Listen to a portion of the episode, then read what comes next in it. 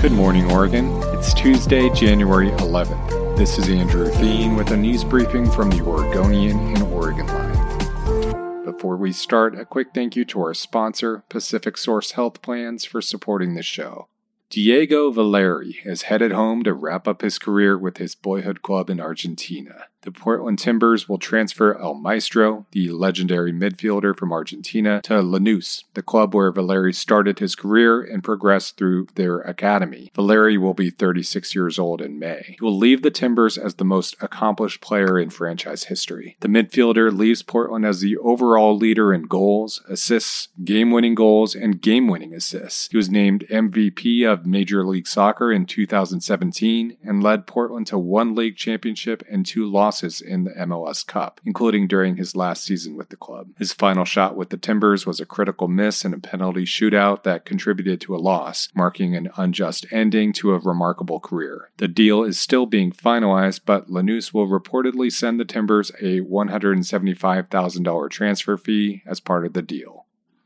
Oregon is now averaging more than 6,750 new cases of COVID 19 over the past week. Hospitalizations rose gradually this weekend as the Omicron variant of the virus continues to spread rapidly. The number of people hospitalized who have tested positive for the virus climbed to 692, an 11% increase from Friday. Intensive care units saw cases rise by 16% from Friday. However, hospitalizations remain more than 40% below the peak experienced during the Delta variant of the virus, despite daily cases being nearly three times higher than the summer wave. Oregon is registering a test positivity rate of more than 22%.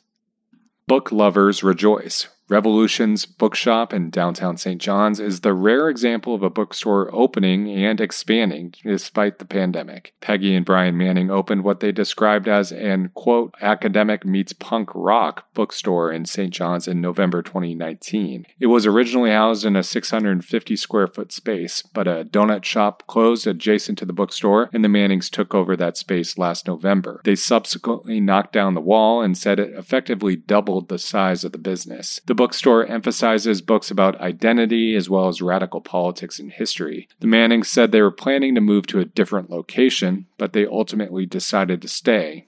The bookstore is located at 8713 North Lombard Street in Portland.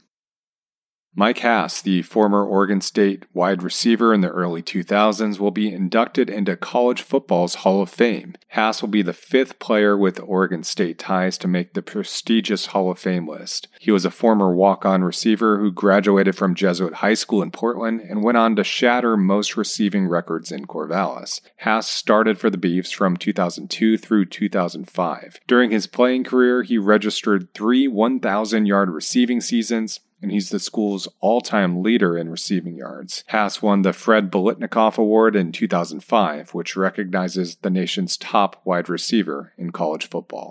Thanks for listening. You can support our local journalism by subscribing to Oregon Live. Go to OregonLive.com slash pod support.